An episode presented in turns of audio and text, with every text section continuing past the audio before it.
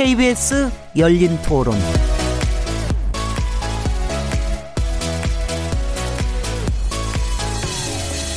안녕하세요. 묻는다, 듣는다, 통한다. KBS 열린 토론 진행자 시민 김진혜입니다.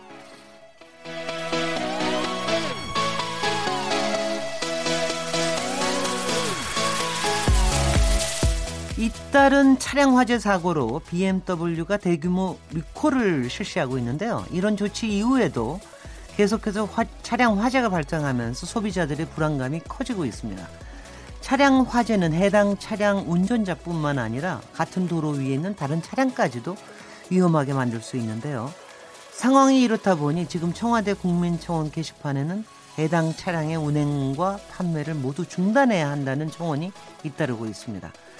KBS 열린 토론에서는 매주 목요일마다 우리가 놓치지 말아야 할 사회 이슈들을 짚어보고 있는데요. 오늘 키워드 토크에서는 BMW 차량 화재 사고 그리고 정부의 비만 대책으로 촉발된 먹방 가이드라인 논란에 대해 얘기 나눠보겠습니다. 8월 2일 KBS 열린 토론 지금 시작합니다.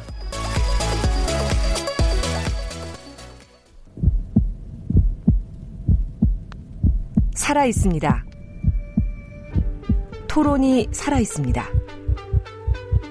살아있는 토론, KBS 열린 토론. 토론은 라디오가 진짜입니다. 진짜 토론, KBS 열린 토론. KBS 열린 토론, 청취자 여러분께서 토론에 참여하실 수 있는 방법 안내해 드릴게요. 오늘 키워드 토크 코너에서는 BMW 차량 화재 사고와 먹 먹방 가이드라인 논란에 대해서 얘기 나눌 예정인데요. 이따리는 차량 화재 어떻게 지켜보고 계신지, 제조사와 정부의 대처가 적절하다고 보시는지, 운전자로서 느끼는 불안감이 있다면 무엇이 있으신지 청취자분들의 생각을 듣고 싶습니다. 또 먹방을 보는 이유, 먹방과 비만의 연관성, 규제 필요성에 대한 의견이 있으신 분들도 문자 보내주십시오. 문자는 샤프 9730번으로 참여하실 수 있고요. 단문은 50원, 장문은 100원의 정보 이용료가 붙습니다. KBS 콩 그리고 트위터 계정 KBS 오픈을 통해서도 무료로 참여하실 수 있습니다. 아, KBS 열린 토론은 매일 0시 5분에 재방송됩니다. 그리고 팟캐스트로도 들으실 수 있습니다. 청취자 여러분의 날카로운 시선과 의견 기다립니다. 자, 그럼 오늘 KBS 열린 토론 키워드 토크 함께 하실 패널 분들 소개해 드리겠습니다. 어, 김남근 변호사님 나오셨습니다. 예, 안녕하십니까. 김남근 변호사님은 차를 거의 안 몰고 다니십니다. 그죠? 뭐 이제 꼭 필요할 땐 몰고 꼭 다니는데요. 필요할 때는 몰죠. 예. 거의 오늘 뻘뻘 땀을 흘리면서 오셨습니다. 존경합니다. 네. 네. 이웅혁 건국대 경찰학과 교수님 나오셨습니다. 네, 반갑습니다. 네. 이웅혁 교수는 그냥 윗 자켓을 벗어 던지셨습니다. 이제. 네. 오늘 새롭게 두 분 찾아와 주셨는데요. 차량 화재 키워드와 관련해서 아주 전문적인 진단을 해 주실 분, 이호근 대덕대 자동차학과 교수님 나오셨습니다. 예, 안녕하세요. 반갑습니다. 예, 반갑습니다. 반갑다고 얘기해야 차, 혹시 차 몰고 오셨어요? 아닙니다. 집에 두고 왔습니다. 혹시 요새 조금 더 불안해 하시거나 그러는 거 있으신가요? 실제 뭐 좀 불안감은 있고요. 네. 또 이게 이제 더워지다 보면 이제 나름대로 이제 원인을 생각해 둔게 있는데 뜨거운 네. 날씨에 가중될 거다 이런 이제 분석을 하고 있었거든요. 네. 근데 뭐 약간 농담으로 계속 이 폭염이 지속되면서 거의 하루에 한 건씩 터지니까 이게 또 어디서 터질까 늘 불안하고 다행히 인명 피해로 연결되지는 않지만 혹시 네. 인명 피해나 네. 그다음에 뭐 주차장에 세워놓으면서 다른 차로 화재가 옮기거나 이렇게 좀 대형 사고가 나지 않았으면 하는 바람입니다. 하루 종일. 네, 네. 예. 어, 최재훈 다음 소프트 이사님 모셨습니다. 네, 안녕하세요. 빅데이터 전문가시니까는요, 이 세상에 돌아가는 거를 그 손바닥 위에 있는 거죠, 우리가.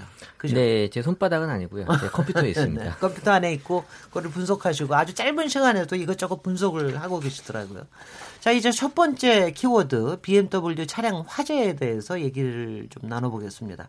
뭐, 여러분들 너무나 잘 아시다시피, BMW 코리아가 사상 최대 규모의 자발적 리콜 조치를 어, 발표를 한 후에도 화재 사고가 계속 나고 있습니다. 어, 앞에서 저 교수님께서 얘기하신 대로 참 여러 가지 시민으로서는 더 불안 어, 해 하고 있는데요. 이 실태가 어떤지 이웅혁 교수님께서 좀저 전모를 알려주십시오. 네, 그러니까 이 BMW 차량이 화재가 처음 난 것은 현재 2015년 11월에 발생한 것으로 알려져 있는데요.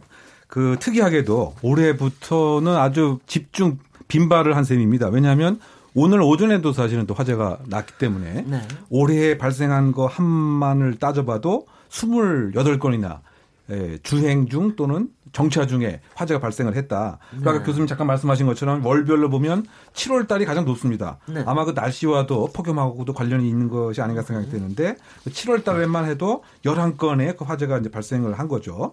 그런데 또 특이한 것이 이 BMW 차종 중에서 BMW 520D라고 하는 것이 28건 중에서 20건이나 그 차지하고 있다. 뭐 이런 또 통계도 볼 수가 있고 같고요. 그래서 결국 10만 6천 대의 42개 종에 해당되는 BMW를 이제 지금 자발적으로 리콜 조치를 한 것 같고요. 네. 어쨌든 이제 안전 점검이 이루어지고 있는데 이게 또 이 기술적 문제도 있고 또 대수도 많다 보니까 예, 엊그저께 현재 약 7천 개 정도만 진단 안전 점검한 것 같습니다. 네, 그렇다고 본다면 음흠. 뭐 10만 건에 해당되는 것은 아직도 지금 뭐 대기 상태고 불안하고 그렇죠.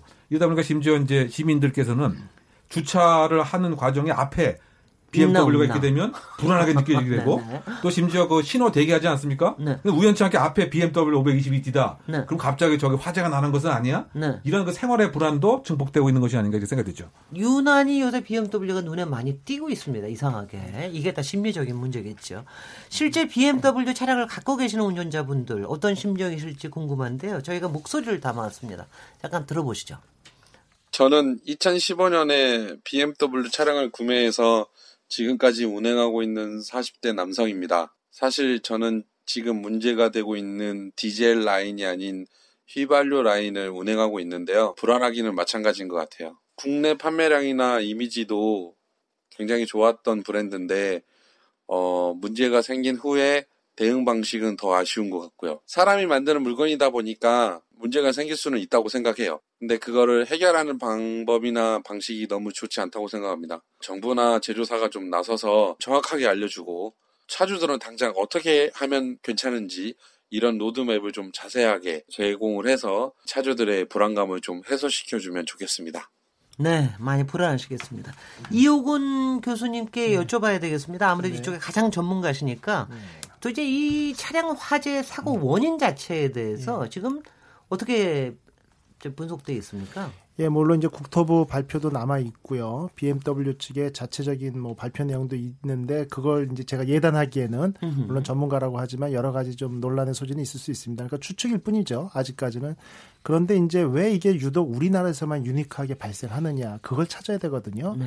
그러면 이제 먼저 EGR 쪽이 불량이다, 고장이 있어서라는 이제 BMW의 발표가 있었고 교체를 지금 진행하고 있고요. 그런데 EGR이 고장이다라고 하면 EGR이 국산 제품인데 근데 그 BMW 본사로 수출된 다음에 전 세계 글로벌이 공통으로 쓰이고 있고 국내 업체도 쓰이고 있습니다. 그런데 유럽에서도 괜찮고 국내 업체도 괜찮고 BMW 중에서도 한국 제품만 그렇거든요. 네. 결국 제가 볼 때는 EGR 이상은 아니다라고 이제 논리적으로 그러니까 생각을 하는 거죠. 자체는 문제가 없는 그렇죠. 문제가 없을 수 있다는 으흠. 거죠. 으흠. 그럼 또 한 가지 뭐 여러 가지 추측들 중에서 우리나라 경유에 뭐 파라핀이 많이 섞였다 별 얘기가 다 나왔었어요. 그렇죠. 이게 디젤을 참한 그렇죠. 문제가 되는 그러다 거니까. 보니까 그런데 그렇다고 보면 일단은 국내 메이커가 괜찮다는 것도 또 말이 안 되니까 배제돼야 되고요. 네. 그런데 몇 년 전에 이제 폭스바겐 사태가 터지면서 디젤이 과연 clean 디젤이냐 이래가지고 수입차들이 실내 모드의 인증 절차보다 실도로에서 배출가스가 훨씬 많이 나온다. 이걸 실차 테스트를 다 했던 적이 있는데 네. 그게 실내 모드보다 국산차는 4배에서 6배 정도 나왔다. 뭐 폭스바겐은 18배, 일본 차는 30배 이렇게 모두 실제 도로에서 배출가스가 조금 많이 나왔다라고 비난을 맞은 적이 있어요. 네. 근데 그 당시에 BMW만은 상당히 배출가스가 조금 나오고 음흠. 정말 기술력이 우수한 차다 이런 포인트가 있어서 이제 그 부분을 좀 파기 시작한 거죠. 그러다 보니까 BMW만의 logic 중에 하나는 배출가스 재순환 장치 중에요. EGR이라고 지금 문제되는 건 배출가스를 흡기 쪽으로 되돌려 가지고 엔진의 온도를 낮춰주는 역할을 합니다. 네. NOx라는 NOx를 좀 줄여주기 위해서. 여기서 조금만 천천히 얘기해 주십시오. 알겠습니다. 다들 따라가게. 예. 네. 그 다음에 또 한 가지 여러 가지 중에 이제 미세 particle이나 카본 때들을 네. 뒤에서 모아놨다가 태워주는 DPF라는 게 있어요. 네. 그런데 이 DPF는 실제 80km 이상으로 한 몇 15분 뭐 10분 이상 고속으로 쭉 주행할 때만 후 분사라고 해서 배기가스가 나가는데 일부러 연료를 좀 흘려줍니다. 그래서 뿌려주는 겁니까? 예, 그렇죠. 네. 그래서 머플러 쪽에서 불이 나게 해주는 거예요. 네. 그래서 그 카본 때를 태워줍니다. 네네. 그렇게 해서 청소를 해주는데 이 얘기는 뭐냐면 DPF 쪽을 태워주기 위해서 연료를 후 분사를 해줄 때는 배기구 쪽에 이제 불이 붙는 거니까 온도가 뜨겁겠죠. 네. 그랬을 때 배기가스의 온도는 600도를 넘어요. 예, 예. 그렇기 때문에 이렇게 뜨거운 공기가 뒤로 빠질 때는 EGR 밸브를 대부분의 회사들이 닫아줍니다. 음흠. 그 EGR 가스가 배기가스가 EGR 밸브를 통해서 냉각기를 통해서 엔진 흡입구로 들어오면 너무 높은 온도가 들어오면 이제 부품이 녹을 염려가 있으니까요. 음흠. 그리고 DPF가 작동을 안 하는 영역에서 EGR을 주로 작동을 시키는데 일부 전문가들의 분석에 의하면 BMW 같은 경우는 효율성을 높이기 위해서 고속 주행 시에 DPF가 작동하더라도 EGR 밸브가 작동했다 이런 정황들이 나오고 있거든요. 으흠. 그러다 보니까 일반적인 배출가스는 보통 300도 내외입니다. 그 정도는 EGR 밸브가 충분히 견디고 쿨러도 견디고 냉각시켜서 네. 넣어줬는데 너무 고온에 네. 어, 배출가스를 순환시켜주다 보니까 실제 뭐 작년 아니면 2015년부터 겨울철에도 듬성듬성 화재가 발생했었죠. 대부분의 화재가 고속도로 주행이었어요. 네네. 그러니까 고속도로에서 고속 주행을 할 때 DPF가 작동을 하면서 견디다 견디다 이제 화재가 몇 건 발생했었고요. 네. 근데 자동차라는 건 특징상 고속 주행을 하면은 그 에어에 의해서 공기에 의해서 자동으로 냉각되지요. 네네. 우리가 뭐 운전하다가 차 문 열고 손 내밀면 식는 것처럼요. 네. 그런데 유럽이나 이런 지역하고 특별하게 한국에서 지금 지속적으로 폭염이 되다 보니까 으흠. 간신히 버티던 그게 무슨 얘기냐면 자동차 부품을 설계할 때는 견딜 수 있는 온도 어떤 조건이 있으면 그것보다는 안전하게 몇 배 정도 아니면 몇 백 도 정도 높여가지고 설계를 하거든요. 안전 설계 하겠죠. 그렇죠. 그 안전 설계 때문에 간신히 버티고 있던 것들이 으흠. 그냥 뭐 역사적인 폭염이 몇 개월 지속되다 보니까 결국 몇 개월까지 몇 주? 몇 주인가요? 예, 네, 네. 제가 너무 길게 느껴졌나 봅니다. 네. 몇주 지속되다 보니까 네. 결국은 쿨링이 잘 안 되면서 간신히 버텼던 그 어떤 배관들이 터져 나오는 게 아닌가 이렇게 분석하고 있습니다. 어. 근데 두 가지가 궁금한데요. 예. 아까 말씀하신 도중에 어, 폭스바겐이나 다른 거보다 이 저 BMW가 배출 가스 부분이 훨씬 더 좀 좋았기 성능이 좋았기 때문에 예. 약간 의심을 하고 계셨다 이런 예. 얘기를 하셨는데 그게 예. 사실입니까? 지금 실제로 업계에서도 그런 걸 조금 의심을 하고 있었나요? 네, 맞습니다. 그다 그러다 보니까 배출가스를 그만큼 분사를 안 하고 이제 네. 좀 좋은 가스가 이제 많이 걸러져서 나오려면은 이자의 가동률이라고 하죠. 이런 것들을 좀 많이 사용해야 되거든요. 네. 그러니까 이자를 과도하게 사용한다는 얘기는 이자알 밸브나 파이프라인 쪽으로 배기가스가 좀 많이 드나든다. 그리고 네. 사용률이 좀 높다. 네. 그러다 보니까 어떤 열적인 내구성 부분에서 좀 많이 견디기 힘들어서 버텨왔던 거죠. 네. 그 상황에서 이제 폭염 때문에 쿨링도 잘 안 되고 으흠. 엔진룸의 온도도 너무 뜨겁게 올라가고 으흠. 엊그제 제가 테스트를 해봤는데 실내 차 온도가요 89도까지 올라가는 거 측정했었습니다. 예. 방송하고요. 네. 이런 저희 역사 일에 없다고 저는 보거든요. 네. 이러다 보니까 어, BMW 차량에서 특히 고속도로에서 연속 주행을 으흠. 장기간 하는 차량들에서 DPF하고 동시에 작동을 하면서 화재가 빈번한다 이렇게 보고 있습니다. 결국은 지금 상황에서는 실제 그대로 둔다 해서 날 이제 9월달, 10월달 넘어가서 조금 선선해지면요. 그 작년 겨울부터 봄까지 있었던 것처럼 듬성듬성 화재는 발생하고 음흠. 지금처럼 집중되지는 않지 않겠나 이런 생각들을 전문가가 하고 네. 있습니다. 네. 또한 가지 질문이 지금 이게 네. 재순환돼서 엔진 안으로 들어오기 때문에 이제 이런 문제가 그렇죠. 생길 수 있다라는 건데 예, 예. 이 설계는 어느 자동차든지 다 쓰는 설계입니까? 예, 공동으로 쓰는 설계고 그 부품은 국내 회사나 몇 개 회사에서 이제 납품을 하고 있는데요. 네. 뭐 BMW 같은 경우도 공통으로 쓰고 있고 네. 같은 회사 제품을 우리나라 메이커에서도 모두 쓰고 있습니다. 어, 지금 여기 계신 다른 남자 패널들 관심들이 굉장히 많으실 것 같은데 제가 유일하게 최재훈 이사님께 제가 질문 기회를 드리겠습니다. 왜냐하면 BMW는 운전을 하고 계십니다. 네. 어, 같은 기종 같은 기종은 아니지만. 네, 사실 저도 이 그 얘기 듣고 나서 어 제 차를 다른 차들이 좀 많이 피하는 느낌이 들어서 어, 나쁘진 않았는데 제 차가 사실 그 어, 차종은 아니어서 어, 저는 사실 그렇게 걱정은 하고 있진 않았거든요. 아, 네. 근데 저는 여전히 이 환경적인 요인이 분명히 있을 거다라는 이제 어, 데이터 분석 관점에서는 사실 왜 똑같이 수출하는 회사 수출하는 차들이 한국에서만 불이 나느냐. 물론 한국의 그런 규제에 의해서 여러 가지 세팅 조건을 바꾼 다는 것들이 이 환경에 의해서 문제가 생겼다면 사실 우리도 그 규제에 대해서도 한번 논의를 해봐야 되지 않을까. 우리 환경에 맞는 규제가 필요하지 않냐라는 생각을 좀 해봤거든요. 아, 근데 그게 이제 저도 이제 중간에 뭐 그런 얘기들도 나왔어요. 그런데 네. 왜냐하면 유로 6라는 배출가스 기준을 우리나라나 유럽이 같이 쓰고 있거든요. 네. 그러니까 환경 기준을 똑같은 걸 쓰고 있기 때문에 어떤 로직이나 이런 것도 같은 게 들어갈 수밖에 없다는 거죠. 우리나라가 보다 유럽보다 강화된 배출가스 기준을 가지고 있다라고 하면 우리나라만 특별히 이지할 가동률을 더 높이거나 더 이런 게 있을 텐데 으흠. 같은 기준을 쓰니까 같은 로직이 들어가 있을 거고요. 네. 실제 그것을 수출하는 나라에 맞춰서 한국만 특별히 따로 국내에서 세팅을 한다는 건 쉬운 일은 아니거든요. 네. 그러다 보니까 유럽이나 한국은 100% 똑같은 조건이다 이렇게 본 거고 그러다 보니까 결국은 이 지속적인 폭염이 가장 큰 원인이지 않을까 이렇게 예상을 하고 있는 것입니다. 아니 근데 한 가지 또 질문 드리면은 요번에 예. 폭염이 저희 예. 한국만 그런 게 아니라 이 북방 지구 북방구는 거의 다 저기 뭐 그렇죠. 폭염에 시달리고 있거든요. 예. 예. 열돔에.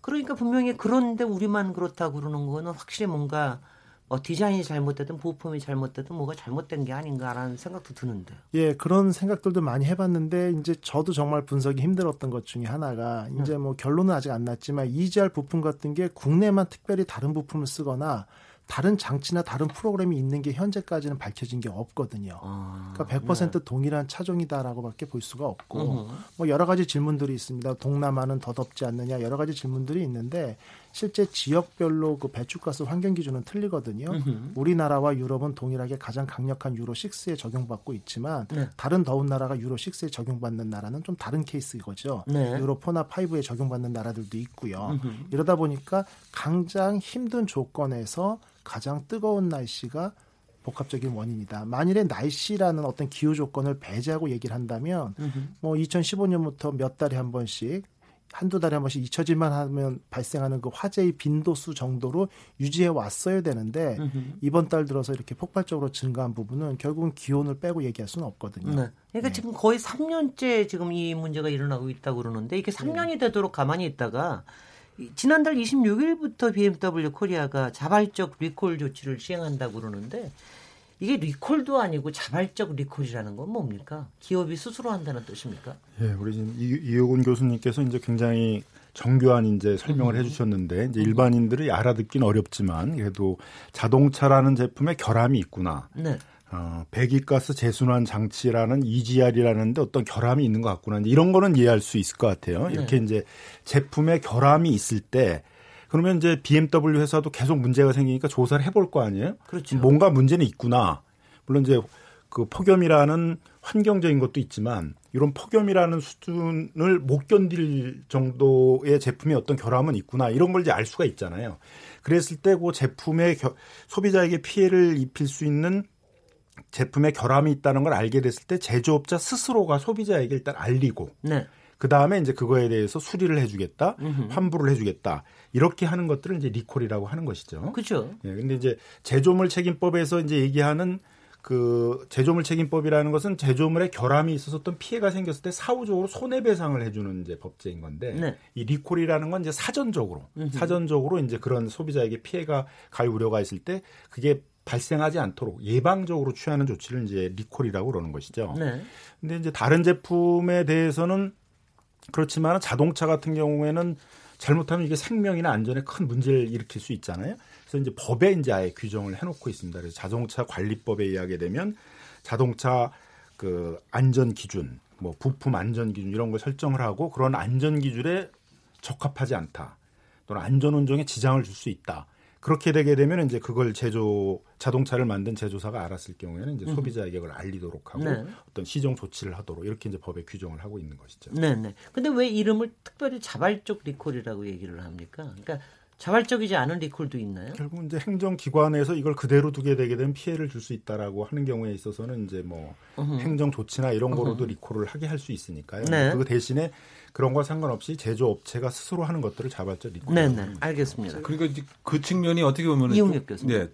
그 정부가 좀 더 적극적으로 강제 리콜 명령을 하지 않고 BMW 회사의 이야기만 그냥 믿고만 있었던 것은 아닌가 이런 이제 의문점이 그 드는 그런 거죠. 생각도 좀 듭니다. 예, 그런 점이 그 분명히 듭니다. 네. 그 왜냐하면 그 국민의 그 안전 또 화재의 가능성이 있는 것인데 지금 BMW의 이야기 자체는 무엇인가 계속 뭐 다른 뭐 변명 내지 그냥 넘어가려고 하는 이런 입장이 아닌가 이런 비난이 그 있는 것 같고요. 그래서 그 자동차 관리법 시행령을 보면은 안전 운행에 지장을 주는 결함을 안 날로부터 지체 없이 이게 지체 없이 시정하지 않는 경우에 자동차 매출액의 1%의 과징금을 부과할 수 있다. 네. 이런 규정도 있단 말이죠. 3년 됐는데. 그렇죠. 그러다 네. 보니까 지금까지 그냥 그 BMW 말만 그냥 그대로 믿었던 것은 아닌가. 그리고 이제 원인 자체도 지금 뭐 불분명한 뭐 이런 입장이다 이란 말이죠. 네. 그러다 보니까 이게 그 자발적 조치라고 하는 것 자체가 상당히 그 한계가 있는 것이고 네. 국내에서는 강제 리콜 명령이 있었었죠. 현대차와 기아차에 대해서. 그런데 이게 수입업체다 보니까 여러 가지 판단을 하는데 구조적 한계가 있고. 그러니까 사실상 그 강제 명령을 하는데 무엇인가 어쨌든 제도적 구조적 한계 때문에 그냥 그렇죠. 그 음. 자발적 리콜에 의지할 수밖에 없었던. 아, 그러니까 강제 조치를 네. 했는데 혹시 제조사 쪽이 아무 문제가 없었다 그러면 나중에 또 손해배상이라든가 이런 문제도 또 생길 수 있는 거 아니겠어요? 그렇죠. 그러다 보니까 자료를 보니까. 확보하고 자료를 받아보고 음흠. 정말 그런가를 이제 판단하는데도 시간이, 시간이 많이 걸리기 때문에 음흠. 큰 틀에서는 이게 자발적 리콜이라고 하는 이 제도 자체가 사실은 조금 에, 안전을 담보하는 데는 뭐 유명무실한 것이 아닌가. 이게 신뢰 뭐 어떻게 그 기할 수 있겠냐. 왜냐하면 그 이 커다란 회사 입장에서는 이것을 한 번 하게 되면 거기서 오는 손실감 또는 뭐 보상해야 되는 거 중고차 값도 떨어지고 말이죠. 네. 이런 그 여러 가지 나비 효과의 여파가 있다 보니까 그냥 정부가 적극적으로 공세적으로 조사하지 않는 한 그냥 가만히 기다리고 있는 네. 이런 것이 가장 큰 문제점을 지적하고 있을 것 같아요. 네. 예, 그러니까 이제 실제 리콜부터 설명을 드리면 리콜의 본래 의미는 외국 같은 경우는 그렇게 나쁘게 보지는 않습니다. 네. 왜냐하면 자발적 리콜이라는 얘기는 자동차 부품이 2만 가지 이상으로 조립되거든요. 그럼 완성차를 우린 받는 입장인데 조립 과정에서 부품의 불량률이 1.5%가 넘어갈 경우에는 음흠. 자기네가 조립을 하다 나중에 봤더니 어 이 나사가 좀 이상하네 이럴 수 있거든요. 그럼 이미 출고된 차량까지 있죠. 그래서 네. 그 불량률이 1.5%가 넘어가면 회사별로 물론 그게 생명에 지대한 영향이 있을 때 비율이 더 낮더라도 자발적 리콜을 하는 겁니다. 네. 우리가 이미 나간 차량 중에 불량이 있을 수 있다. 음흠. 그렇기 때문에 자발적 리콜 제도가 있는 것이고 그럴 경우에 회사에서 양심껏 리콜 제도를 통해 가지고 자동차 안전을 책임진다라는 거로 실은 긍정적인 의미로 봐야 되는데 네. 우리나라는 그 리콜 자체를 품질하고 직결시키면서 아주 음흠. 안 좋은 영향을 갖고 있기 때문에 인상을 소비자들이 음흠. 그것보다는 이제 그 무상 교체라는 용어를 좋아합니다. 네. 근데 실제 무상 교체 교체나 자발적 리콜이나 소비자들이 받는 차이는 크지가 않아요. 무상 교체도 다 무료로 해주고 단 음. 무상 교체의 경우에는 제가 그 전에 제 돈을 들여서 미리 고친 고객한테 보상은 없고요. 네. 리콜 조치를 받을 경우에는 미리 본인 돈을 들인 고객에게도 그 수리비를 보상해주는 요 차이만 있거든요. 네. 그래서 별로 케이스가 없는데도 이제 자발적 리콜보다는 무상 수리를 원하는데 으흠. 문제는 방금 말씀하신 대로 실제 리콜에 대한 어떤 필요성을 느꼈을 때 리콜 명령이 내리면 45일 안에 리콜 계획서를 제출합니다. 으흠. 그럼 정부에서 그 계획서를 보고 이렇게 리콜을 하면 문제가 해결되겠구나라는 승인을 내주면 그 다음부터 리콜 조치를 취하는데 네. 문제는 이 리콜 조치를 1년이 걸리든 2년이 걸리든 3년이 걸리든 달성률에 대해서는 보고만 하면 되고 어느 기간까지 얼마만큼 해야 된다는 페널티가 없어요. 아. 그러니까 메이커는 질질 끌 수밖에 없고 음흠. 이번 BMW 사태에서 한 가지 특이한 사항은 2017년 이후 출고된 모델은 사항이 개선됐으니까 리콜 대상이 아니라고 제가 알고 있거든요. 그 얘기는 16년까지 출고된 차량들에서 뭔가 불안한 문제가 있었다는 걸 알고 있었다는 얘기거든요. 그럼에도 불구하고 이렇게 화재가 막 터지기 전까지는 얘기를 안 하고 그냥 원인 불명으로 넘어갔다 이런 부분을 저희가 좀 짚어야 되지 않을까 이렇게 보고 추리 수사 하나 나올 수 있을 것 같으네요. 예. 보니까 네. 이게 이제 문제가 좀 더 되는 것들은 그 2018년 7월 16일 날 이제 국토교통부가 이제 더 이상 놔두면 안 되겠다 그래서 이 원인을 조사하겠다 그래서 강제 조사를 이제 시작하겠다 그랬어요. 그러니까 네. 그로부터 불과 이제 한 10여일 만에 리콜을 하겠다라고 나왔거든요. 음흠. 그러니까 이제 국토교통부에 대해서 이제 책임 문제가 나오는 게 그런 거였으면 2015년에 처음 보고가 됐는데 음흠. 적어도 1년이나 하지. 2년 앞서 가지고 그 원인을 조사해 보겠다고 그랬다면 네. 조금 더 BMW도 그런 거에 영향 때문에 적극적으로 리콜을 먼저 나오지 않았었겠느냐 이제 이런 지적들이 있는 거고요. 것 같습니다. 또 하나 이제 문제는 외국 같은 경우는 특히 이제 미국 같은 경우에 있어서는 문제가 있다는 걸 알았어요. 근데 리콜을 하지 않고 계속 버티다가 나중에 사고가 발생했어요. 화재 같은 게 발생을 했다 그러면 이제 바로 그것만 노리고 있는 변호사들이 바로 이제 집단 소송을 제기를 하는 거죠. 그래서 그거에 대해서 징벌적 손해배상까지를 하는데 뭐 예를 들면 도요타가 이제 급발진 사고 때문에 계속 버티다가 이제 2009년도에 소송을 당했어요. 거기서 그 원인이 급발진이 차량 결함과 관련이 있다라고 해가지고 우리 돈으로 따지면 1조 원이 넘는 돈들을 네. 배상을 해줬거든요. 그러니까 네. 잘못하게 되게 되면 결함이 있다는 걸 알면서도 계속 숨기면서 버티 버티다가 음흠. 그런 집단 소송 징벌적 손해배상을 당하게 되면 회사가 문을 닫을 수도 있기 그렇겠네요. 때문에 회사 스스로가 어떤 문제가 있다라고 알면 오히려 더 적극적으로 그 원인을 조사해가지고 리콜에 나서려고 하는 유인이 생긴다는 거죠. 알겠습니다. 근데 이제 우리나라 같은 경우에는 그런 집단 소송 제도도 없고 징벌적 손해배상 제도도 없고 그러다 보니까 일단 음. 버티기로 나오는 측면이 있다는 거죠. 네네. 그 아마 이 차량 화재 사고 남의 일 같다고 아, 남의 일 같지 않다고 느끼시는 분들 참 많으실 텐데요. 시민들 목소리를 좀 듣고 토론 이어가겠습니다. 제조야 뭐 어떻게 되는지 소비자는 잘 모르니까 그렇게 돼서 문제가 됐으면은 진작에 지금 이런 AS를 지금 시행을 했어야 되는 거 아닌가. 다들 그 비싼 그 이름값을 생각하면서 사는 차인데 그런 사고가 난다는 것 자체가 좀 말이 안 되는 것 같아요. 근데 그게 어쨌든 좀 여러 대에서 같은 문제가 발생하는 거잖아요. 아니, 차가 한두 푼 하는 것도 아닌데 외제차라고 사람들을 믿고 사는데 브랜드에 대한 배신이 아닌가 약간 그런 생각이 좀 들긴 하죠. 말도 안 되는 소리죠 그거는 차를 화재가 나는 거는 그 회사에서 보상을 당연히 해줘야 되는 거 아닌가요? 안전하게 만들어야 되는 거고 그걸 믿고 사는 거고. 괜히 그런 것도 찝찝하죠. BMW도 그러니 한국차도 그러지 않을까라는 생각. 아무래도 이제 외국산이다 보니까 이제 국내 코리아가 그거에 대해서 굉장히 좀 소극적으로 대하는 것 같고요. 이제 본사 차원의 정부가 적극적으로 이제 어떤 규제를 준다든가 사실 그런 것들이 리콜이 빨리빨리 안 되고 있잖아요. 국산에 비해서 그런 것들은 강하게 푸시를 해야겠죠. 대처 방안을 내놓지 않으면 규제를 준다든가 이런 것도 적극 해야 될 것 같아요. 수입차 특히 그래요. 네. 어, 여러 의견들 잘 들었습니다.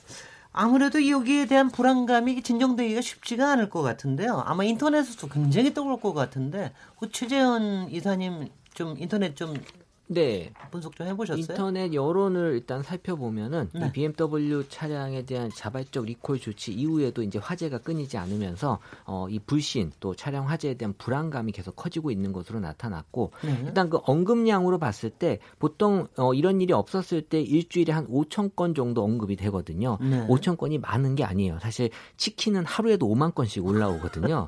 그래서 사실 그렇게 관심이 없는 그런 어, 이 건수였는데 어, 7월 3주 차에 들어서 이제 9,900여 건, 한 만 건 정도 올라왔고요. 리콜 조치가 시작된 이제 7월 4주차에 이제 11,000 어, 건 정도 올라오면서 평소보다 두 배 가량 증가됐다. 그러니까 많이 증가된 편은 아니다라고 볼 수 있고 일단 중요한 건 이제 긍부정 감성인데 BMW 논란 이전에는 이 긍정 감성이 한 84%로 좀 높게 형성이 돼 있었습니다. 네네. 이 BMW 브랜드 이미지에 대한. 네 근데 이 어, 사건 이후로는 긍정 감성이 45, 부정 감성이 55%로 으흠. 부정이 높게 형성이 됐고 관련된 키워드로는 뭐 이전에는 뭐 좋은 표현들이 많았어요. 뭐 새롭다 럭셔리하다, 뭐 뛰어나다, 완벽하다. 근데 이런 표현들은 이제 다 없어졌고요. 뭐 불안감과 피해, 우려, 손해, 불편, 불만 이런 표현들이 좀 많이 나타났는데 제가 데이터를 조금 더 뜯어봤을 때 실제 이 차량의 소유주들이나 외제차를 타고 계신 분들은 그렇게 글을 많이 안 올리고 계셨어요.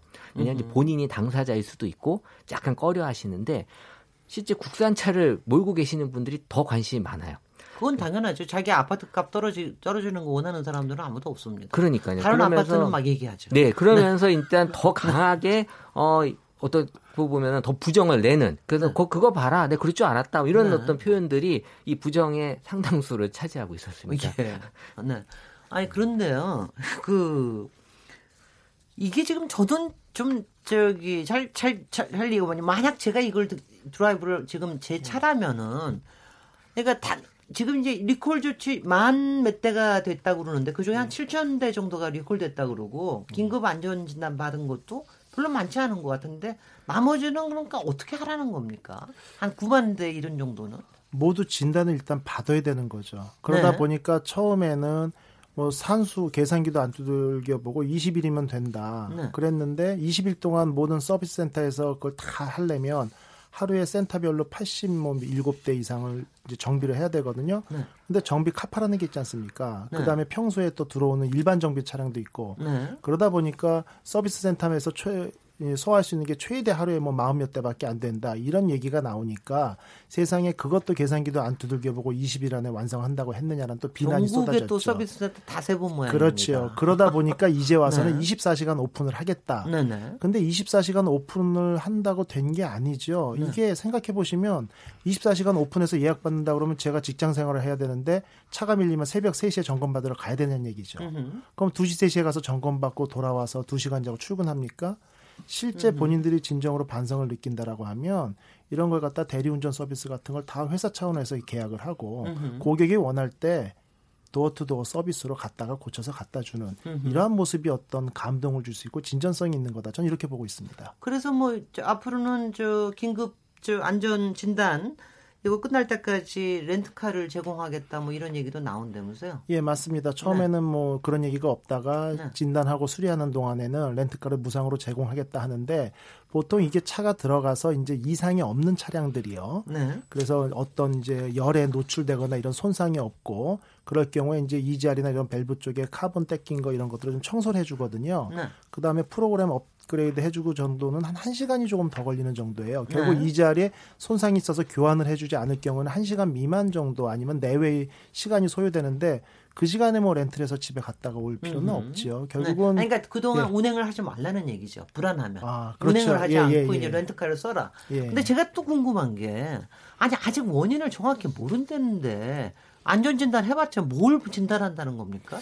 청소하고 뭐 좀 닦아준다면서요. 네. 그러 이게 이제 늘 문제가 이게 그 어떤 정비 매뉴얼이나 원인 같은 것들이 회사의 기밀 사항이다라고 해가지고 그 필드에 있는 메카닉이요. 그러니까 네. 정비 센터에 있는 기능 기술인까지 전달이 안 돼요. 음. 거꾸로 그쪽에 종사하는 분들이 어떤 원인이 추측되냐고 저한테 전화 올 정도로 이게 여기거든요. 그러다 음. 보니까 그분들은 정해진 본사의 매뉴얼대로 자 차가 들어오면 어디 열 손상이 있거나 구멍 뚫린 데가 없는지 내시경으로 보고 음. 그다음에 전체적으로 어떤 슬러지나 이런 게 있는 거를 청소를 해가지고 씻어내고 그다음에 소프트웨어 업데이트를 통해 가지고 앞으로 그런 어떤 문제가 발생하지 않도록 조치를 취하고 이런 매뉴얼만 가지고 작업을 단순하게 하는 거지 원인이 뭐기 때문에 어떻게 해다 이런 어떤 자율성이 부여되지 않았기 때문에 정말 원인은 모르고 있는데 제가 볼 때 본사 차원에서는 충분히 파악을 하고 있지 않을까 이렇게 보고 있습니다. 그러면 차라리 다행인데 제가 소비자라면 저거 그, 그 안전진단 받고도 겁나서 못 하고 있을 것 같은데. 예. 근데 그러, 그러고 나 안전진단 받고 나면 렌트카도 안 해줄 거 아니야. 근데 안전진단 받고 난 뒤에 화재가 네. 발생할 경우에는 100% 네. 뭐 손해배상까지 예, 손해배상까지 다 해준다고 할, 얘기를 했습니다. 예. 네, 네. 예. 그 이용혁 교수님. 네. 이게 BMW가 또 이게 얘기 들어 저런 이렇게 차량에서 불나는 거는 영화에서만 나오는 줄 알았죠. 이게 실생활에서 나오는 줄 몰랐죠. 그렇죠. 근데 요번에 BMW가 하는 얘기가 왜 불은 여러 차에서 난다. 근데 왜 BMW에서 나는 것만 이렇게 주목하냐? 이런 얘기를 하는데 이거 어떻게 받아들여야 됩니까? 그러니까 이제 통계적으로 이제 보게 되면은 이제 네. 그 하루에 차량 화재가 15건이다. 네. 근데 왜 그 BMW만 이렇게 불필요한 주목을 받아야 되느냐? 네. 이러와 같은 항변 아닌 좀 항변을 하고 있는 상황인 것 같습니다. 네. 근데 그 소비자들의 그 입장에서 보면 BMW라고 하는 그 브랜드 이미지도 있을 뿐만이 아니고 또 사실은 그 차량이 상당히 그 고가의 차량 아닙니까? 근데 이 통계 15건은 그냥 노후화된 차량이라든가 네. 부주일에 의한 것이라든가 이걸 다 통과를 한 그 통계인 거죠. 네. 더군다나 이제 이것에 대해서 비난을 받을 수밖에 없는 그 이유 자체는 그 원인 자체를 이 코리아 BMW가 무엇인가 그 정확하게 얘기를 못하고 책임을 회피하면서 뭐라고 처음에 답변을 했냐면은 이 BMW가 가장 많이 팔리는 곳이 한국이니까 그것에 비례해서 많이 발생하는 것이다. 많습니다. 즉 언론이 많이 관심을 예, 갖지 않으면 주목받지 않았던 것은 아니냐 이런 취지로 그 해석할 수 있는 여지가 그 있다 보니까 네. 소비자들 입장에서는 지금 이 BMW 코리아의 입장을 이렇게 예, 잘 이해를 못하는 상황이 아닌가 저는 생각이 되고 비난할 수밖에 없는 상황으로 생각이 되고요. 네. 또 이것의 이면적인 태도는 한국 소비자들을 상당히 무시하는 것도 깔려 있는 것으로 볼 수밖에 없죠. 음. 마치 안하무인적 태도가 그대로 이렇게 노정된 것 같으니까 사실은 오히려 정말 다른 나라에서 이런 일이 생겼으면 과연 이와 같은 예, 태도를 보였겠느냐. 그것이 아까 변호사님 말씀하신 것처럼 이것이 징벌적 손해배상 제도라가 있게 되면 그것에 엄청난 천문학적인 손해를 배상해야 된다는 건 압박감 때문에 빨리 알아서 그야말로 자박적 리콜에서부터 이와 같이 변명이 아니고 무엇인가 그 실체적인 얘기를 하고 그 다음에 그 어, 손해배상도 고선에서 하려고 하는 것인데 이것이 지금 규제할 수 있는 그 정부의 태도 이것도 없다 보니까 그냥 음. 무시하는 것 같아요. 제가 음. 생각할 때는 음. 그래서 이렇게 앞뒤가 음. 안 맞는 예, 변명을 하는 것이 아닌가라고 할 수 있을 것 같습니다. 네, 이용 교수님. 예, 실제 그 BMW가 얘기한 판매가 많이 됐으니까 불이 많이 난다는 전 동의합니다. 네. 실제 우리나라에서 방금 말씀하신 것처럼 5천여 건, 하루에 15건 정도의 차량 화재 중에서는 뭐 현대기아가 가장 많이 발생해요. 왜? 그만큼 네. 많이 팔렸으니까요. 그런데 여기서 중요한 것은 보통 이제 국내에서 발생하는 15건, 연간 5천 건의 화재 중에서 방화도 있고 담배불도 있고 뭐 여러 가지 원인이 있겠죠. 그 중에 네. 기계적인 어떤 전기적인 결함은 전체의 45% 정도로 통계가 나오고 있거든요. 그것도 많네요. 예, 많죠. 그러니까 거의 절반 조금 안 되는 게 자동차의 기계적인 전기적인 결함이고요. 음. 나머지는 사고나 충돌이나 방화나 뭐 여러 가지가 있겠죠. 그러면 45% 정도라면 하루 15건 중에 7건으로 축소가 되거든요. 네. 그런 거 7건 중에서도 화재의 원인이 연료 펌프가 터졌다거나 음흠. 점화 플러그가 터졌다거나 누전이 됐다거나 다양한 원인들이 있어요. 왜? 네. 자동차는 2만 가지 부품이기 때문에. 음흠. 그런데 BMW 화재만은 다 EGR인 거죠. 네네. 결국은 아주 뭐 이렇게 한 사건 원인으로만 계속 발생한다. 이러다 보니까 당연히 집중을 받는 거고요. 또 한 가지는 2015년부터 이런 사건이 보고됐는데 2015년이 14년 대비 BMW 판매량이 20% 늘었습니다. 네. 그런데 BMW의 화재가 2014년에 32건에서요. 2015년에 59건인가 62건으로 두 배 이상 늘어났어요. 그러면 네네. 판매 수량이 20% 늘었으면 동일한 어떤 normal한 어떤 결함이라면 그렇겠죠. 똑같이 20% 음, 늘어야 되는데 왜 두 배가 늘었냐는 거죠. 음흠. 그래서 이런 부분에 대해서 당연히 전문가들이 집중을 하고 들여다보는 건 당연하다 이렇게 볼 수 있습니다. 네. 제가 지금 저도 이제 추리 소설에 이 퍼즐을 막 짜다 보니까 두 가지가 질문이 생기는데요, 김남근 변호사님. 국토부는 도대체 2015년 이게 문제가 제기되고 그거 아는 동안에 도대체 뭐 했을까?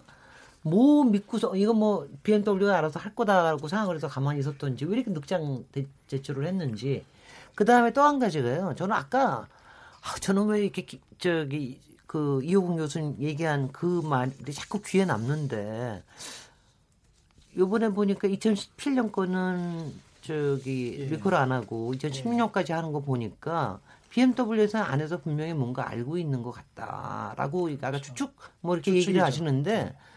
어, 정말 그럴 수 있는 건지 이 친구들이 음. 알고도 그러는 거 요거 두 가지가 굉장히 마음에 쓰입니다. 네, 네. 김남 교수님. 근데 미국 같은 경우에 있어서는 일단 자동차 결함 신고가 들어오면 거의 대부분 이제 공공기관에서 그 결함이 있는지 여부 원인이 뭔지에 대한 조사를 이제 바로 시작하는 그런 네. 시스템을 갖고 있는데요. 우리는 자동차 결함 신고가 들어오면 일단 제조회사하고 좀 잘 협상해서 해결해봐라. 제조회사가 좀 잘 해봐라. 이제 보통 이렇게 하는 거죠. 네.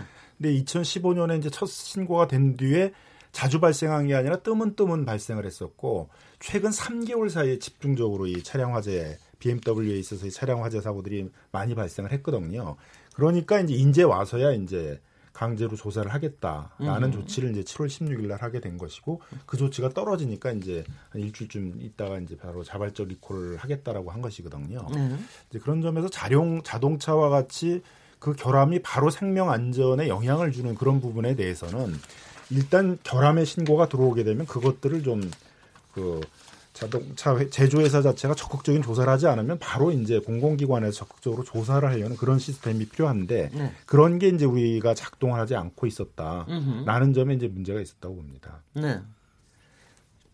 내친 김에 제가 또 이거는 김남근 변호사님께서 얘기하실 수 있는 건지는 잘 모르겠는데 지금도 또 조사를 한다고 나서면서 조사하는데 한 10개월 쯤 걸린다고 그래요. 왜 이렇게 시간이 많이 걸려요? 원래 그렇게 시간이 많이 걸려요? 이제 뭐그 원인까지 조사를 하려고 그러게 되면 문제가 있다뿐만이 아니라 원인까지 네. 조사하려면 시간이 꽤 걸리겠죠. 네, 네. 그리고 이거, 네. 나중에 그게 이제 분쟁이 또 될 수도 있잖아요. 법원에 네, 네. 가서 이제 그렇죠. 그거에 따른 책임을 규명해야 되니까 그럼 그때 또 중요한 기준이 되기 때문에 그런 부분까지 이제 다 정리를 하려고 그러면 좀 상당한 시간이 걸리겠죠. 네, 이홍 교수님 같이 좀 설명해 주시죠. 예, 이게 뭐가 문제냐면 이제 오늘 국토부에서 발표를 했어요. 중간 발표를 한 내용 중에 보면은 이제 7월 16일인가요? 아까 말씀하신 그 날짜에 뭔가 문제가 있다라고 보고 독일 본사의 기술진을 불러 가지고 이제 설명을 들었는데 와서 바로 어, 제작상에 결함이 있었다라고 인정을 했습니다. 네. 그러면서 자체적인 자발적 리콜 조치를 취하겠다고 했고요. 으흠. 그게 법규상으로 45일 안에 리콜 보고서를 내야 되는 거죠. 그런데 이런 부분에 대해서 이제 아까 말씀하신 것처럼 좀 안타까운 게 우리가 이제 이런 일이 있을 때 관련 부처에 대한 많은 비난의 얘기도 하고 합니다만 으흠. 실제 우리나라의 국토부나 결함센터의 인프라나 어떤 법적인 칼자루 이런 것이 상당히 부족한 상황이에요. 예. 아까 말씀하신 것처럼 매출의 1% 아니면 이런 부분에 대해서 국토부를 속였거나 했을 때는 뭐 2년 이하의 징역이나 아니면 천만 원 미만인가의 벌금으로 끝나거든요. 음흠. 그럼 메이커 입장에서는 차 10대, 20대 더 파는 거고 이게 겁이 나지 않는다는 거죠. 그다음에 이번에 국토부 오늘 발표에서도 보면은 증거가 될 만한 차량들을 확보해야 되는데 BMW 협조가 없으면 확보가 어렵다. 자기네가 지금 차량 한 대 정도 확보한 게 다다. 이게 안타까운 거죠. 으흠. 국민의 안전을 위협할 수도 있고 모든 국민들이 불안해하는 이런 중대한 사항이다. 만일에 이게 미국에서 이런 사건이 발생했다라고 하면 운행 정지 명령까지 내렸었을 거라고 저는 보거든요. 네. 그렇다고 하면 이 부분에 대해서 기술적인 레포트, 아까 말씀드린 것처럼 2016년에서 17년에 왜 부품이 업그레이드 됐는지 그 보고서를 제출을 하다. 으흠. 아니면 그동안 모니터링된 어떤 그 수리 내역 같은 걸 다 내놔라. 그러면서 이런 이런 차를 조사할 테니까 몇 대를 제공해라. 이런 강제적인 명령권이 없다 보니까 메이커에서 숨기는 대로 그대로 따라갈 수밖에 없는 거죠. 그러니까 우리가 이것을 안타까워할 게 아니라 이제라도 그런 부분에 대해서 강력한 칼자루를 쥐어주고 비난을 해야 되지 않나 이렇게 보고 있습니다. 칼자루. 네, 이훈 교수님. 네, 그러다 보니까 지금 시민들이 네. 요구하는 그 사항이요. 아니 이거 저 불 자동차 같다. 네, 네. 갑자기 폭발할 수도 있고 내 앞에서 이제 불탈 수 있으면 네. 이 자동차를 운행한 것을 강제로 정지를 좀 시켜줘야 되는 것은 아니냐. 글쎄요. 정부에 대해서 그거 요구를 하고 있는 것 같아요. 네. 그런데 그 법상에 보면 그게 자동차 관리법 25조에서 이제 규율을 하고 있는 것 같은데 자동차 운행을 제한할 수 있는 요건에 이와 같은 안전이나 위험에 관련된 사항은 없습니다. 즉 비상 사태라든가 극심한 교통 체증이 아, 있을 경우에는 네. 자동차 운행 제한을 예, 정부에서 할 수가 있는 것인데 네. 지금 이제 문제가 되고 있는 안전 사항이라든가 또는 위험에 관련된 것은 아예 뭐 법에도 없는 거죠 지금. 음. 그러니까 이것도 아까 말씀하신 것처럼 그 인프라가 음. 안전에 관해서 강제적으로 정부가 무엇인가를 할 수 있는 인프라가 만드나. 지금 구멍이 뚫려 있는 네. 것은 아닌가 이런 생각을 가질 수밖에 없고요. 네. 또 정부의 그 대응과 관련돼서는 어떻게 보면 지금 모르쇠로 일관하고 있는 BMW 코리아를 그대로 정부는 수수방관한 꼴이다. 그 늑장 대응을 대응을 그대로 이제 방치한 것이고 이제 지금에 이르러서야 이제 1%에 해당되는 과징금을 물을 수 있다고 하니까 계산을 이렇게 한번 해봐 갖고 700억 규모의 과징금을 예, 부하겠다라고 하는 취지의 얘기를 하고 있는 거 같아요. 이제 예, 그러다 보니까 이제 BMW 코리아도 예, 지금에서 이제 급해져 갖고 뭐 여러 가지 조치를 이제 하고 있는 것이기 때문에 음흠. 이것이 국가의 그 정부의 역할 이것이 지금까지 좀 소홀했다고 하는 왜 이렇게 그대로 수수방관을 했느냐 음흠. 이런 그 비난 같은 것은 분명히 좀 받아야 될 상황이 아닌가 이렇게 생각이 네. 죠 근데 지금 하여튼 저기 정부에서 칼자루를 별로 줄수 있는 이런 제도적 기반이 없다라는 것도 그렇지만 지금 아까 얘기하시는 김남근 변호사 얘기하시는 이 징벌적 보상에 관련된 문제 이거 자체가 없기 때문에 아 기업이 뭐 겁먹을 게 없잖아요. 저희가 지난번에 보지 않았습니까? 가습기 문제, 가습기 그 문제 보면은 끝까지 하여튼 간에 저기 뭐야 그야말로 오리발을 내, 내는 거 아니겠어요. 그러니까 이거 두 개를 근데 왜 이거를 법제화를 못 시키는 겁니까? 그러니까 이제 그 미국에서 BMW가 취한 태도를 보면 알 수가 있는데요. 뭐 이지할 때문에 문제는 아니었지만 다른 문제 때문에 화재 발생 가능성이 있다 그래서 미국에서는 이제 100만 대를 리콜을 했어요. 예. 영국에서도 이제 30만 대를 리콜을 했는데 BMW 그렇게 나오는 이유는 네. 만일 그래서 진짜 화재가 발생했다 그러면 뭐 미국 어, 같은 데서는 바로 거죠. 이제 어, 어.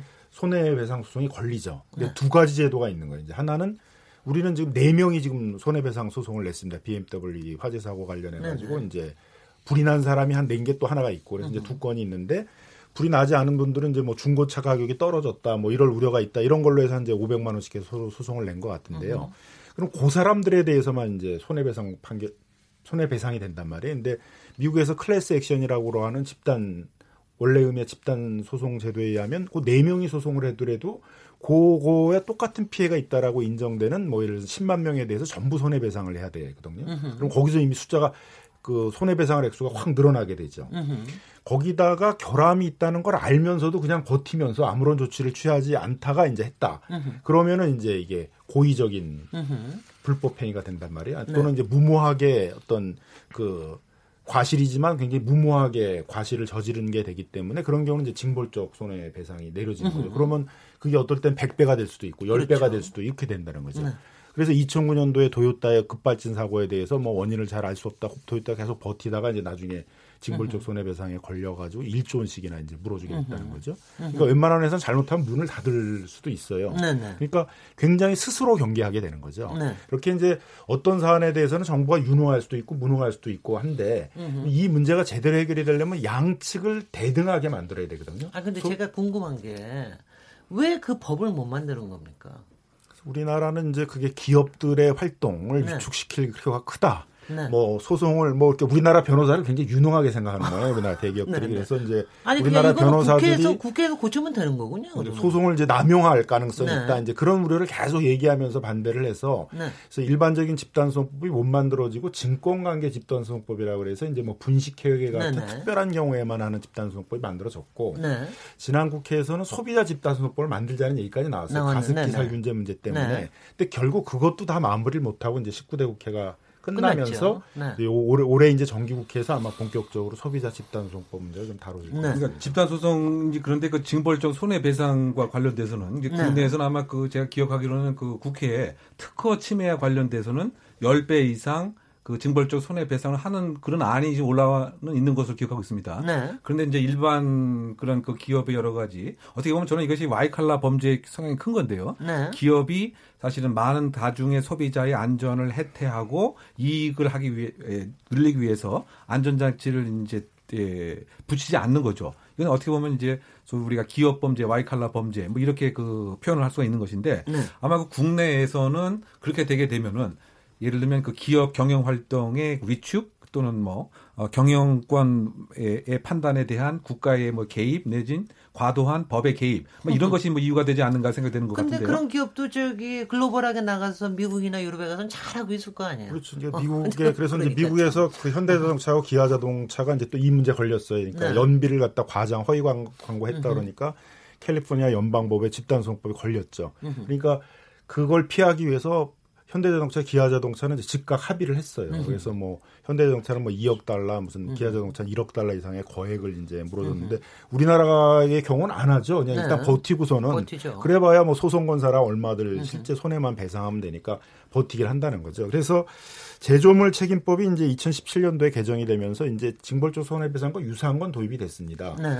예를 들면 제조물 결합을 알면서도 필요한 조치를 취하지 않아서 신체에 중대한 피해가 발생하는 경우에 그러니까 딱 가습기 으흠. 사고만을 이제 염두에 둔 거예요. 근데 음. 이 사건 같이 신체 피해가 안 났잖아요. 네. 화재만 발생하고 그러면 또 이제 이 징벌적 손해배상 뭐 3배가 이제 적용이 되지를 않는 거죠. 그리고 네. 또, 또 3배로 또 제한을 해놨기 때문에 네. 그게 충분히 이게 위, 위협이 느껴져서 유해적인 것 때문에 이렇게 예방적인 조치를 제조업자들이 나오게 할 만큼의 유인은 되지 못하고 있는 것이죠. 최재현 이사님, 지금 그래서 이 지금 BMW 소유자들이 이게 만만치 않으신 분들일 것 같은데 제가 보기에는 굉장히 앞서가시는 분이고 또 까다로운 분이시고 여러 가지 따져보실 분 같은데 요새 막 소송 카페 같은 것도 만들고 막 그런다고는 얘기 들었는데 어떻게들 하고 계십니까? 저를 보면 그렇게 따질 것 같지는 않은데요. 아니 그 따지기 쉽게 생겼어요. 아 일단 그 어쨌든 우리가 외제차에 대한 이 인식이 강남 이 3구에 사시는 이제 부자분들이 외제차는 이제 안정성에 의해서 많이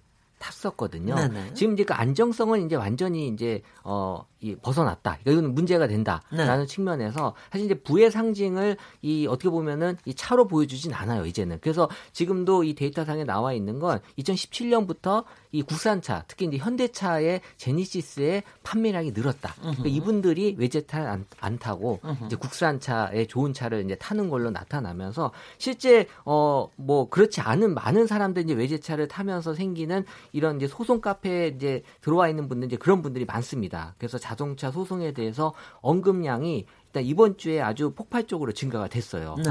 기존보다 한 3배 정도 언급량이 높아졌고요. 음흠. 그러면서 이제 집단 소송과 보상과 음흠. 교환과 환불에 대한 키워드들이 음흠. 많이 나타나게 됐고요. 어, 사실 이게 중요한 거는 이제 화재 원인 규명이 돼야지 정확한 이제 피해 배상이 될 수 있기 때문에 어, 사실 이 피해자들 입장에서는 이 중고차 가격이 하락이 지금 가장 또 큰 문제가 되고 있습니다. 내 차를 음. 이제 팔고 싶어도 팔지 못하게 되는 안살 거예요. 예, 그런 상황이 돼 버리니까 네. 이런 네. 보상은 또 어떻게 받아야 되느냐. 네. 그러니까 지금 어떻게 보면 이제 소송의 문제 이전에 내 차에 대한 어떻게 처리에 대한 문제들을 더 많이 고민들 하고 계셨어요. 네.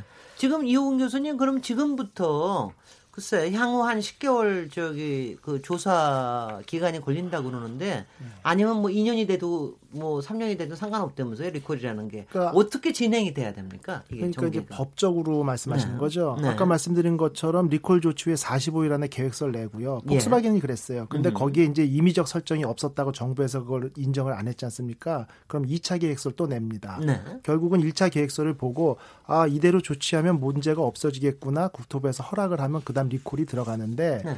그 다음에 뭐 1년 안에 전체 판매 차량의 50%를 리콜을 해야 된다 이런 건 전혀 없고요. 네. 그냥 매 분기별로 지금 리콜 대수가 몇 대인데 그 중에 몇 대 했습니다라는 보고만 하면 끝이에요. 으흠. 그러니까 극단적으로 서비스 센터에서 예약이 안 잡혀서 10년을 끌든 20년을 끌든 벌과금이 없습니다. 그렇죠, 말이죠. 이런 으흠. 것들이 가장 큰 문제라고 지적되고 있는 것이고 으흠. 1차 리콜 계획서 제출 이후에 이게 좀 불안하다. 이거 가지고 클리어하지 않다. 다시 제출해라 했을 때 2차, 3차 계획서 제출에 리미트도 없어요. 으흠. 그러다 보니까 이런 법들이 너무 좀 허술하고 으흠. 로직에서 벗어나게 우리가 좀 어떤 규제를 만들어 놓은 게 발목을 잡고 있는 게 아닌가 이렇게 보고 있습니다. 혹시 그 징벌 징벌적 피해 보상에 대한 저 법규가 만들어진다라고 그럴 것 같으면은 이게 과거에 있었던 행위에 대해서도 적용이 될 수 있습니까? 이제 그럼 법을 어떻게 만드느냐, 어떻게 경과 조치를 네. 어떻게 마냐에 따른데 뭐 대부분에 있어서는 이 법 시행 이후에 발생하는 사고에 대해서부터 한다고 그러니까 이미 사고가 발생한 것은 적용되지 않을 가능성이 많겠죠. 아휴 참 어떻게 어쩌기 뭐 어떻게 해야 될지 잘 모르겠는데 요새 이제 이 문제가 BMW에 관련된 것들이 아, 워낙 이슈가 많이 되니까 최근에 국토부에서 그 뭐 시행령 고친다고 그러는 거 레몬법 시행령 저기 한다는 이런 것도 좀 화제가 좀 되고 그러는 것 같은데 저는 좀 내용을 압니다. 위 레몬법 저기에 대해서 아는데 조금 설명해 주시고 과연 그게 효과가 있는 건지 좀 한번 얘기 좀 해봐 주시죠. 이용혁 교수님. 네, 그 레몬법이라고 하는 이제 그 유래 자체는 그 미국에서는 1975년도에 소비자를 좀 보호해 주기 위해서 말이죠. 바꾸게 되면 겉만 이렇게 그 번지르르 한데 막상 사용했더니 맨날 고장만 나고 으흠. 이런 경우에 강제적으로 환불을 해주고 네. 강제적으로 교환을 해주는 이런 그 제도인 것입니다. 네. 그래서 한국판 레몬법을 2019년 1월부터 시행을 한다. 네. 자동차 관리법을 개정해서 말이죠.